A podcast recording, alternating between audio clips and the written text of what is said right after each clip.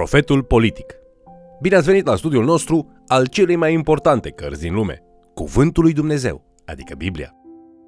În această lecție vom începe să explorăm cartea Mica, uitându-ne la câteva dintre cele mai mari predici ale profetului. Vă invit să urmărim împreună acest mesaj intitulat Profetul politic. Mica începe cartea prin prezentarea scenei istorice. Chiar primul verset spune Cuvântul Domnului, spus lui Mica din Moreșet, pe vremea lui Iotam, Ahaz, Ezechia, împărații lui Iuda. Și sfârșitul acestui verset ne spune că acesta a avut o viziune asupra Samariei și Ierusalimului. Deci, bazați pe cunoașterea pe care o avem cu privire la momentul în care acești regi au domnit, noi vedem că lucrarea lui Mica are loc aproximativ 100 de ani înainte de captivitatea babiloniană a regatului de sud al lui Iuda. Mica trăiește în aceeași perioadă cu profetul Isaia, dar spre o deosebire de Isaia, Mica se trage dintr-o familie modestă, dintr-un sat mic. Cel mai probabil, el trăiește să vadă captivitatea asiriană a regatului de nord al lui Israel, aflat la câțiva kilometri departare. Și ca atare, este posibil ca el să fie martor al distrugerii lui Iuda din partea regelui asirian. Acum că știm mai multe despre cine este Mica și unde trăiește, să privim mai adânc mesajul acestei cărți. Cartea Mica are șapte capitole și în aceste capitole Mica, de fapt, predică trei predici minunate. Deși el predică atât despre regatul de nord, cât și despre cel de sud, prima predică are de-a face cu fiecare om de pe pământ. Atunci când Dumnezeu face un legământ cu poporul evreu și îl numește poporul lui, intenția lui Dumnezeu este ca evreii să arate întregii lumi cum este el, prin felul în care aceștia își trăiesc viața de zi cu zi.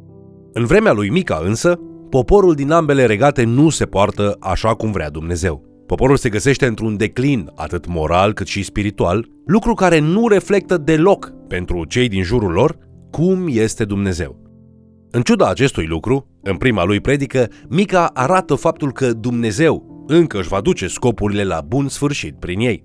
În același fel în care Dumnezeu s-a folosit de Iona ca un exemplu pentru cei din jurul lui, ca aceștia să vadă ce se întâmplă atunci când tu trăiești în neascultare, tot așa Dumnezeu se va revela pe sine lumii prin disciplinarea Israelului, pentru neascultarea lui. El îi va trimite în exil. În acea perioadă era ceva obișnuit, ca cineva care suferă adânc să își smulgă părul din cap de disperare. Așa că Mica scrie în capitolul 1 cu versetul 16 Radeți, taieți părul din pricina copiilor tăi iubiți. Lărgește-ți pleșuvia ca vulturul, că cei se duc în robie departe de tine.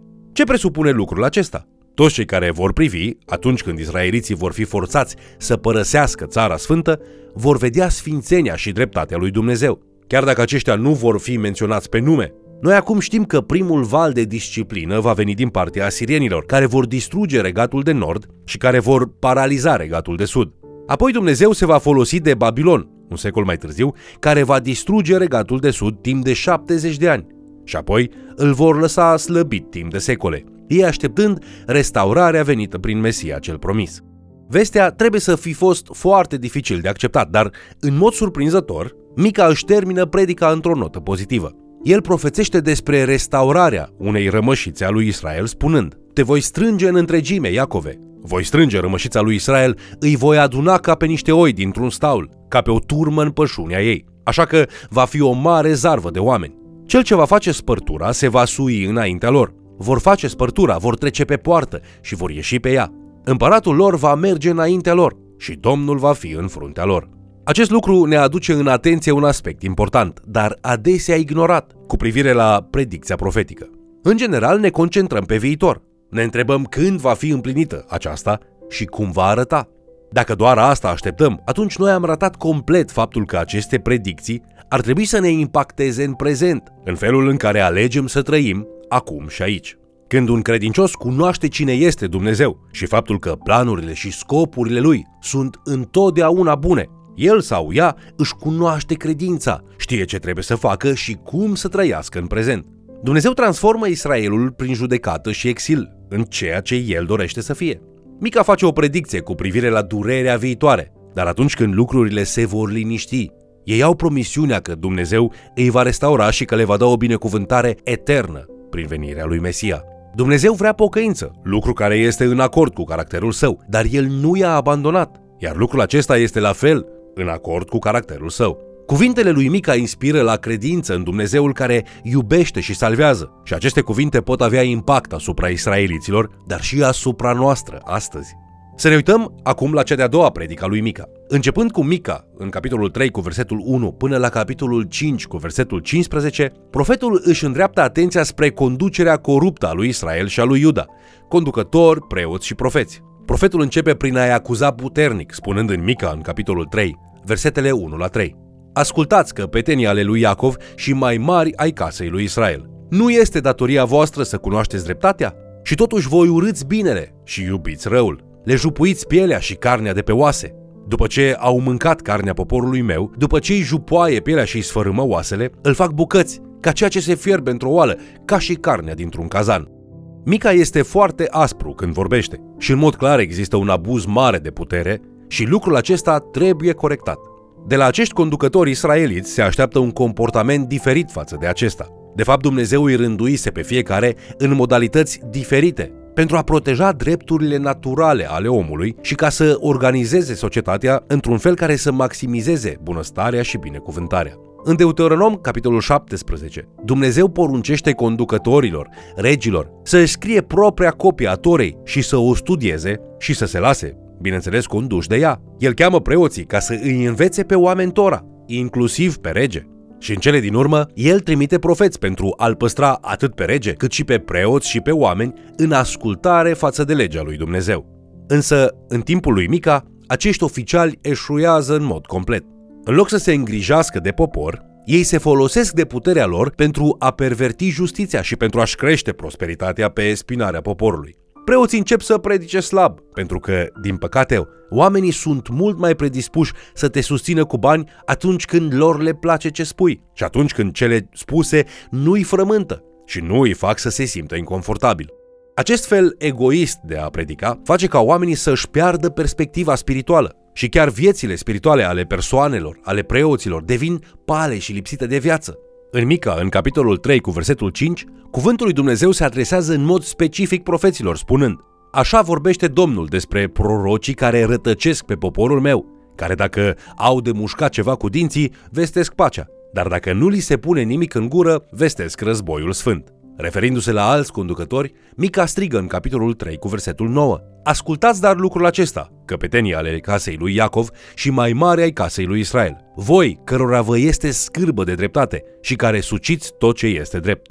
El sumarizează corupția tuturor acestora în capitolul 3 cu versetul 11, spunând Căpetenile cetății judecă pentru daruri, preoții lui învață pe popor pentru plată și prorocii lui prorocesc pe bani. Spre dezgustul lui Mica, Tocmai acești lideri care trădează în mod activ legământul lui Dumnezeu se folosesc de numele Domnului ca să își justifice corupția. Mica termină în capitolul 3 cu versetul 11, aflându-se într-o postură de jale și spunând Și mai îndrăznesc apoi să se bizuiască pe Domnul și zic, oare nu este Domnul în mijlocul nostru? Nu ne poate atinge nicio nenorocire. Imaginează-ți următoarea scenă. Israeliții sunt înconjurați de națiuni corupte și poporul care se presupune că trebuia să aducă lumină și dreptate, fie se aliază cu opresorii lor, sau se transformă ei însuși în opresori. Chiar și în casa lui Dumnezeu, ei nu aud cuvântul adevărat al lui Dumnezeu. În schimb, ei aud o versiune diluată, pentru ca ei să fie fericiți și să stagneze din punct de vedere spiritual.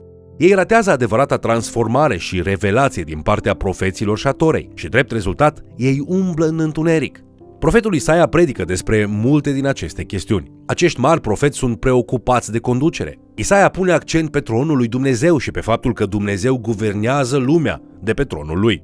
Mica, de asemenea, predică despre tronul lui Dumnezeu, dar el se centrează pe faptul că Dumnezeu delegă funcția de conducere oamenilor și că el îi consideră responsabili la orice nivel, pentru orice fel în care își folosesc puterea. Dacă se vrea ca un guvern rânduit de Dumnezeu să funcționeze, acești lideri trebuie să urmeze ceea ce spune Domnul. Dacă cei responsabili pentru guvernare sunt corupți și umblă în întuneric, atunci întregul plan al lui Dumnezeu, în ce privește conducerea, se prăbușește și toată lumea suferă. Însă problema nu este înrădăcinată în sistemele propriu-zise, ci în inimile celor care conduc. De fapt, sistemele sunt doar o reflexie a inimilor care le dezvoltă și o reflexie a celor care răspund de ele. În timp ce îi vei citi pe profeți, vei observa că pe măsură ce ei se implică în aceste discuții politice, Ei nu culpabilizează sistemele pentru rezultatele lor abuzive. În schimb, ei condamnă pe liderii care își folosesc puterea în mod egoist. Egoismul lor impactează întreg Israelul. Atunci când cei care sunt chemați să cerceteze inimile oamenilor eșuează în a-și cerceta propriile inimi, poporul se rătăcește. Fiecare persoană este responsabilă pentru alegerile pe care le face. Însă, liderii sunt trași la răspundere nu doar în ce privește propria persoană, dar și pentru modalitatea în care i-au influențat pe cei din jurul lor. Ei sunt judecați pentru faptul că au eșuat să-și folosească puterea ca să dea ceea ce Dumnezeu dorește pentru poporul lui. Dar atenție! Aceasta nu înseamnă că aceia dintre noi care nu suntem în poziții de conducere scăpăm de judecată. În viață, fiecare persoană are puterea asupra cuiva sau asupra a ceva anume, chiar dacă este vorba de propriile acțiuni și răspunsuri. Regii și oficialii aleși au cu siguranță putere, dar la fel au și vecinii, șefii și colegii, la fel și tații, mamele, frații sau soții.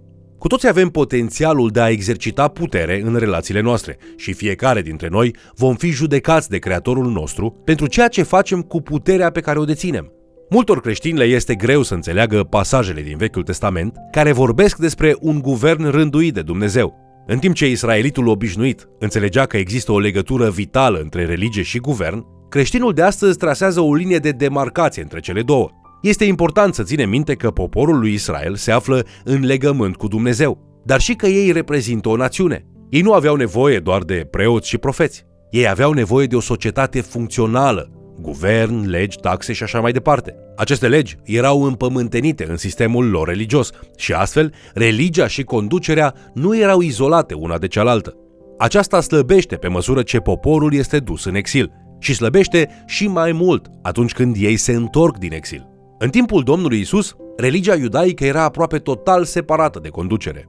Creștinii în primele zile ale bisericii, inclusiv cei care scriu Noul Testament, trăiau în cadrul acestui sistem, unde religia și politicul erau separate.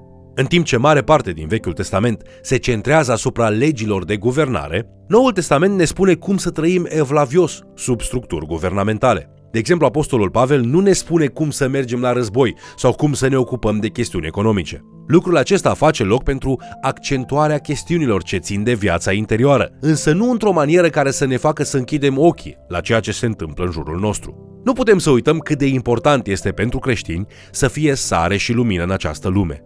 Unii credincioși vor spune, nu vreau să am de face cu politica. Eu sunt centrat pe Evanghelie, nu pe politică. Însă, dacă tu într-adevăr înțelegi a doua predica lui Mica, vei ști că Mica ne provoacă să gândim diferit. El spune că Dumnezeu rânduiește guvernul și lucrează prin el. Și noi ca și credincioși nu trebuie să lăsăm conducerea în mâinile celor necredincioși. Și pe măsură ce învățăm de la Domnul Isus, chiar și când climatul politic din jurul nostru nu reflectă ceea ce dorește Dumnezeu pentru lume, noi încă suntem chemați să fim lumină în întuneric. Vă mulțumesc pentru că ați fost alături de noi studiind Cuvântul lui Dumnezeu. La încheiere, gândește-te la rolul tău în societate. Te vezi tu ca un lider? Este adevărat că noi, ca și credincioși, suntem chemați să conducem printr-o trăire care să ne facă sare și lumină, reflectându-L pe Hristos, fiecăruia din jurul nostru. Lucrul acesta se întâmplă în familia ta, în orașul tău, în școala ta și oriunde te-ai găsi. Nu ai nevoie de o poziție sau un titlu într-un guvern ca să influențezi societatea cu dragostea lui Dumnezeu. Mica ne ajută să înțelegem că, indiferent dacă guvernul este prietenos sau opresiv față de creștinism, tu ești chemat să fii lider, indiferent ce ar fi.